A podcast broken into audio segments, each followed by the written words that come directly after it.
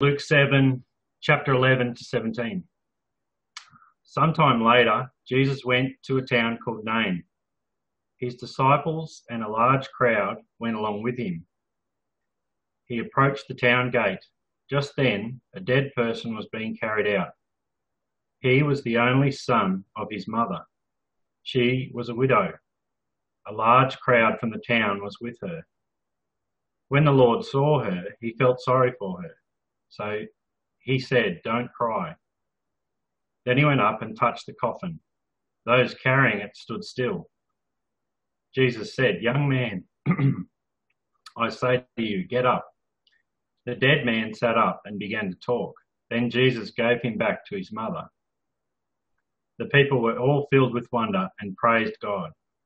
A great prophet has appeared among us, they said. God has come to help his people. This news about Jesus spread all through Judea and the whole country. Please leave your Bibles open there Luke chapter 7. Uh, before we get into God's Word, as always, we will pray and ask for God's guidance. Let's pray.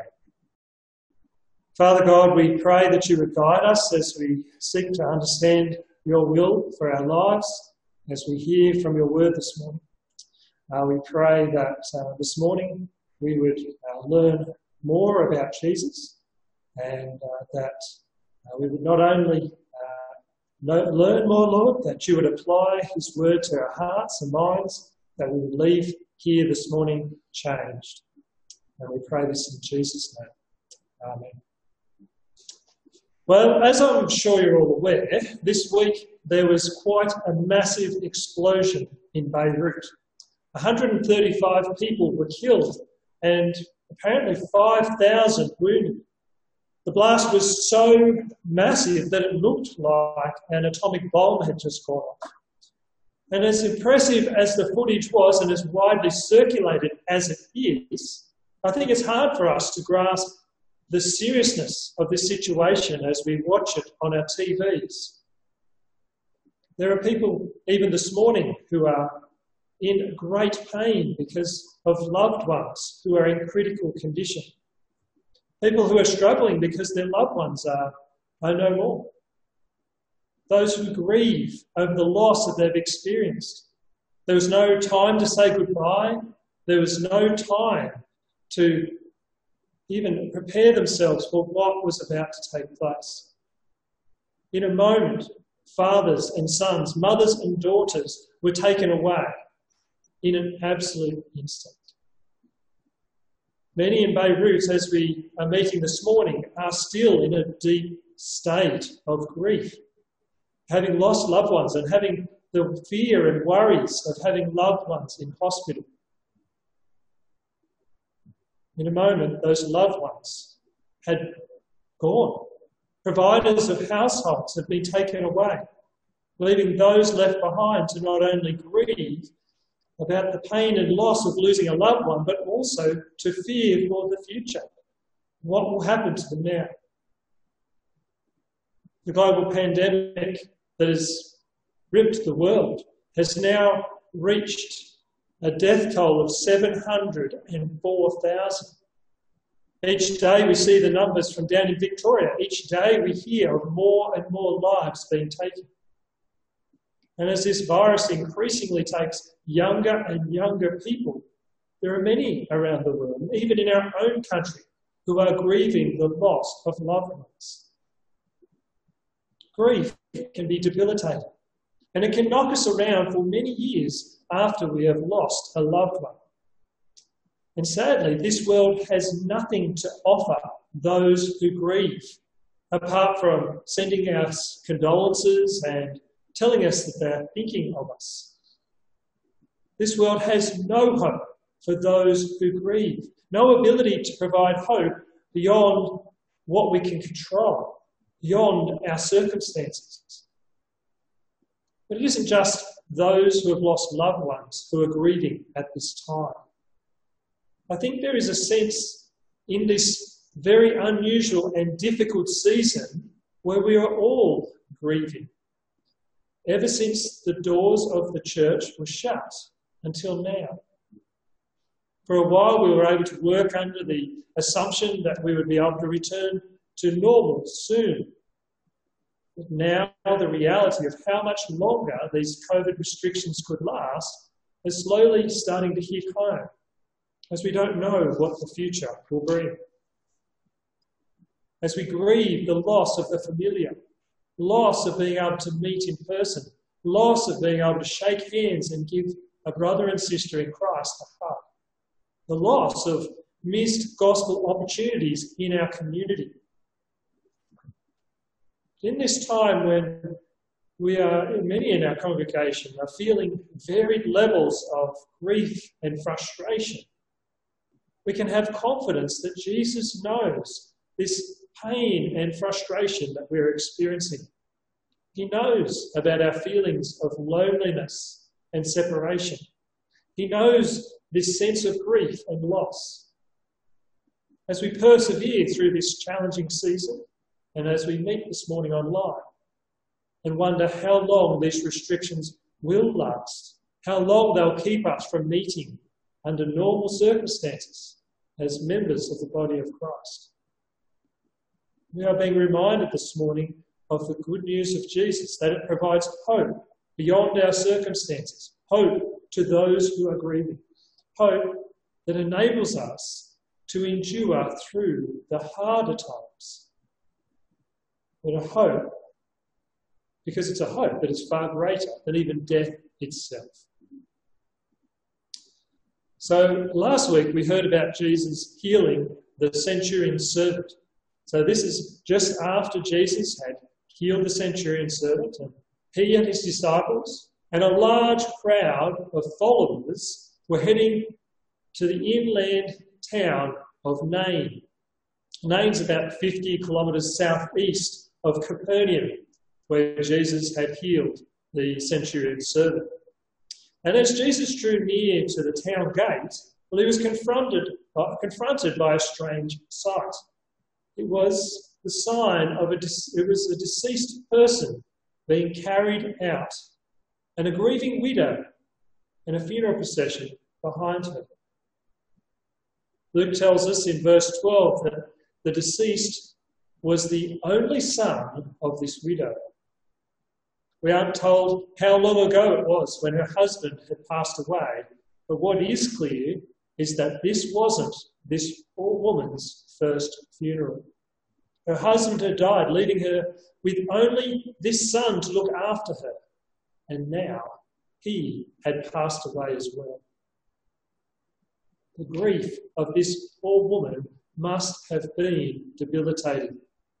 She must have been inconsolable as she grieved not only for the loss of her son, but also of any hope for the future.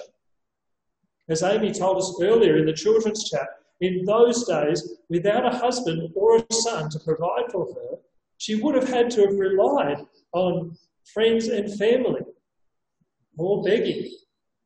Her situation was extremely serious. There was no pension system in those days, no welfare system to support her.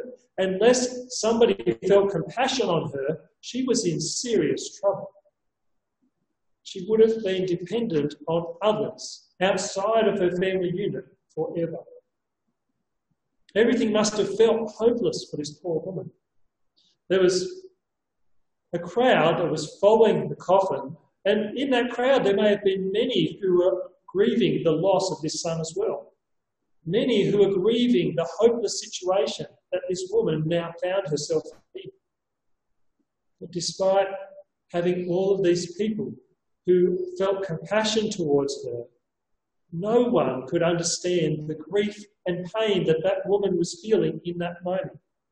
No one, that is, except for Jesus.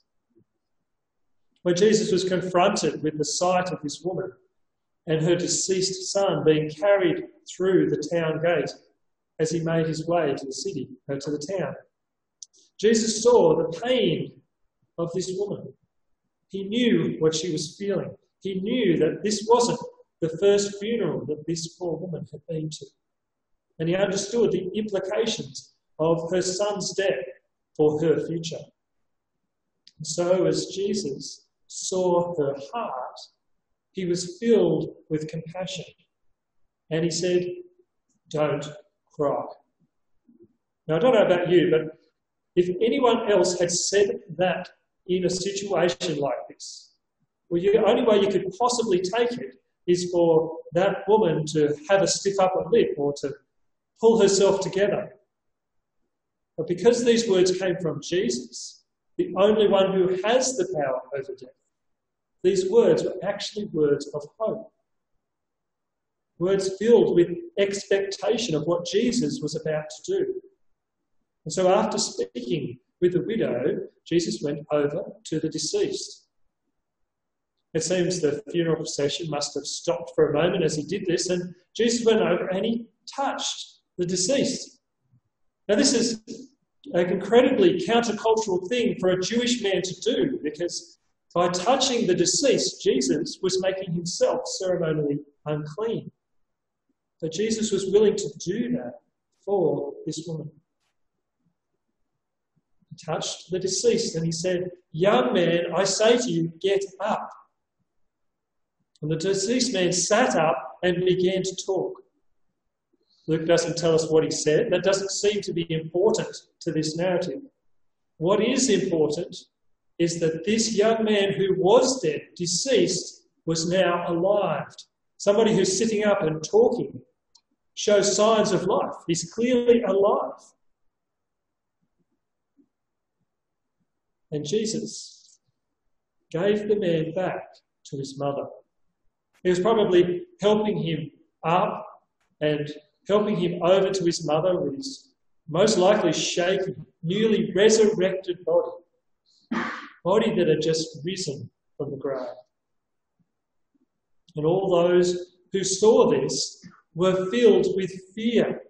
I think the NIV plays this down a little bit. In the ESV, it explains it in verse 16 fear seized them all, and they glorified God. The reaction of those who saw what had happened was no, wow, look at that. They were awestruck. They were seized, seized with fear.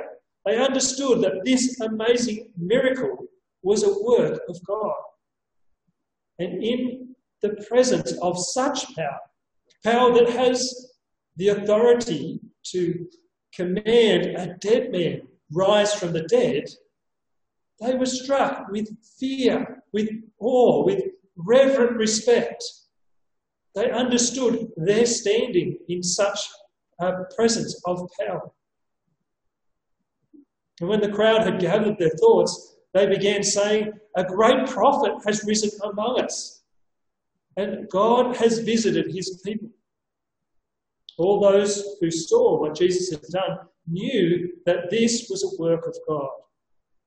And the news spread throughout the whole region about what Jesus had done for this grieving widow. This widow who had lost everything, but whose hope had been restored through Christ Jesus. Now, there's something really striking about these verses, and that is there is no mention at all about the faith of this woman. There is no indication in these verses at all that this woman did anything, in, and anything at all. There was no action, no belief shown that caused Jesus to act with such compassion. But what we do see in these verses is Jesus revealing his compassion for the lost and the hurting. As Jesus brought hope and joy to a woman that was otherwise devastated with grief, Jesus was healing the brokenhearted. He was fulfilling the prophecy of Isaiah 61. If you can remember back to when we looked at chapter 4 of Luke, it's a while ago now, but when we looked at chapter 4, Jesus was in the synagogue. He'd made his way to the synagogue and he was reading from the scroll of Isaiah. And when he read from the scroll of Isaiah, he read from Isaiah 61 the same chapter of Isaiah that he's fulfilling here. He said, this, this, this is what Jesus would have read. The Spirit of the Sovereign Lord is upon me, for the Lord has anointed me to bring good news to the poor. He has sent me to comfort the brokenhearted and to proclaim that captives will be released and prisoners will be freed.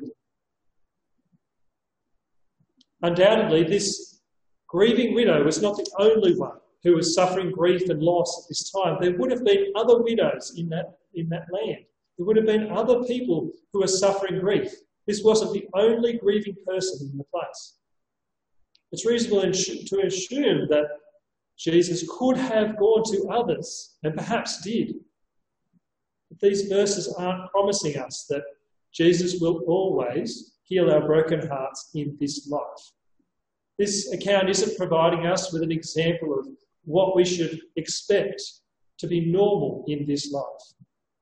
But what it is providing us with is an insight into the kingdom of God, an insight into the healing that Christ will bring about for all those with faith in Him.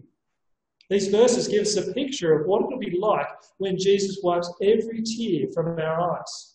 Revelation 21 tells us that this time there will be no more death or mourning or crying or pain, for the old order of things will have passed away. The brokenness of this life will be done. Christ will have restored all things to perfection and will have life forever in his presence because of his life, death, and resurrection in our place. And those who grieve will grieve no more. A time when we'll be able to live in Christ's presence, to be able to be in perfect relation with Him, to be able to speak with Him and spend time with Him in a, in a completely different way.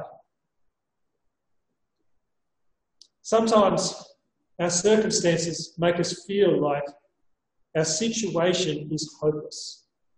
But this morning we've been reminded that no matter what our circumstances are, Jesus cares about our struggles. And He is the one, the only one who can do anything about it. Hebrews 4 reminds us that Jesus knows what it's like to be tempted to give up. He knows the struggles and temptations, all of the struggles and temptations that are normal to the human experience. Our Creator is not some distant God who created us and who is now sitting back waiting to see what will happen next. The one who is presently sustaining all things by his powerful word cares about our struggles. He cares about how each one of us are doing. He cares about not only our grief, but our walk with Him. Because He is the only one who can actually change the outcome.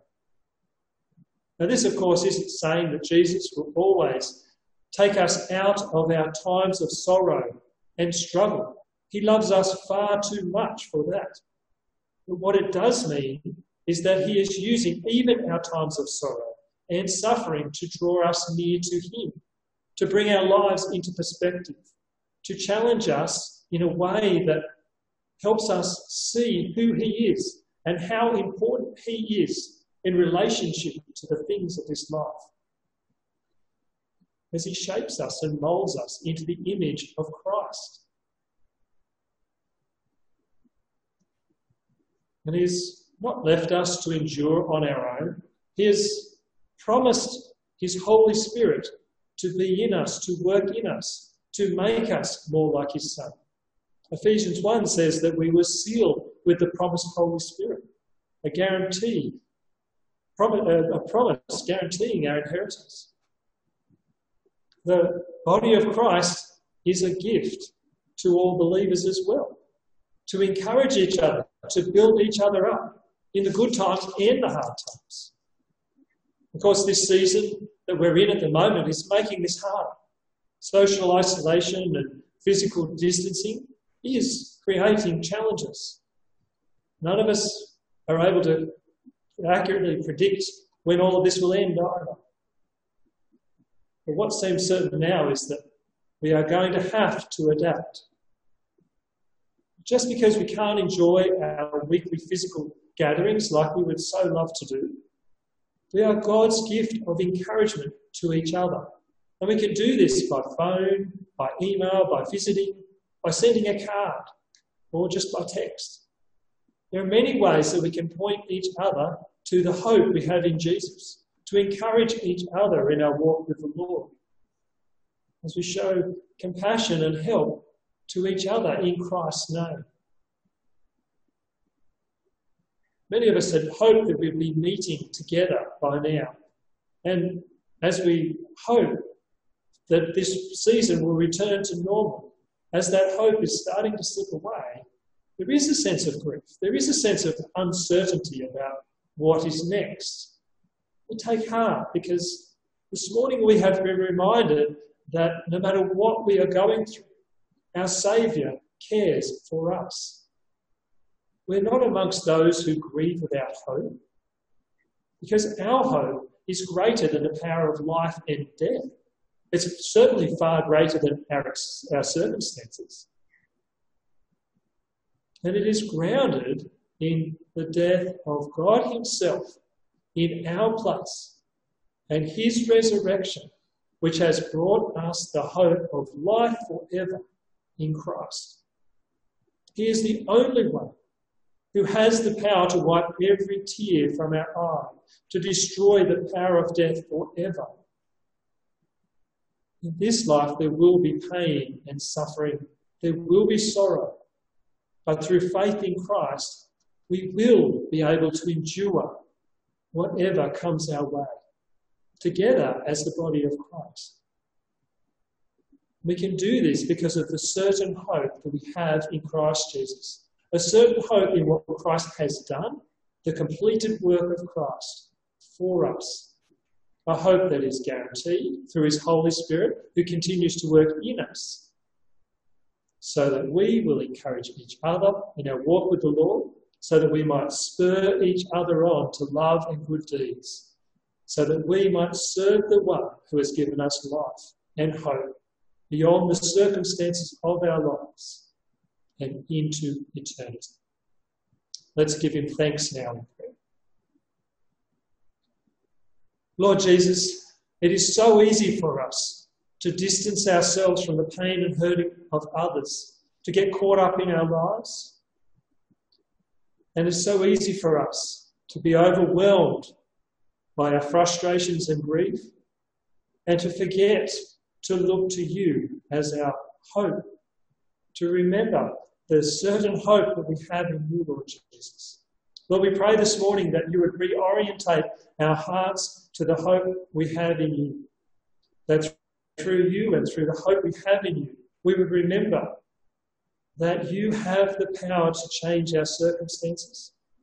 More importantly, Lord, you have guaranteed the eternal hope that we have through you that through you we are members of one body, that through you we are heirs in the kingdom of God, that through you the hope we have in you and what you have done for us, that hope can never be taken away, no matter how difficult our circumstances may be in this life. The joy of our salvation is secured because of what you have done.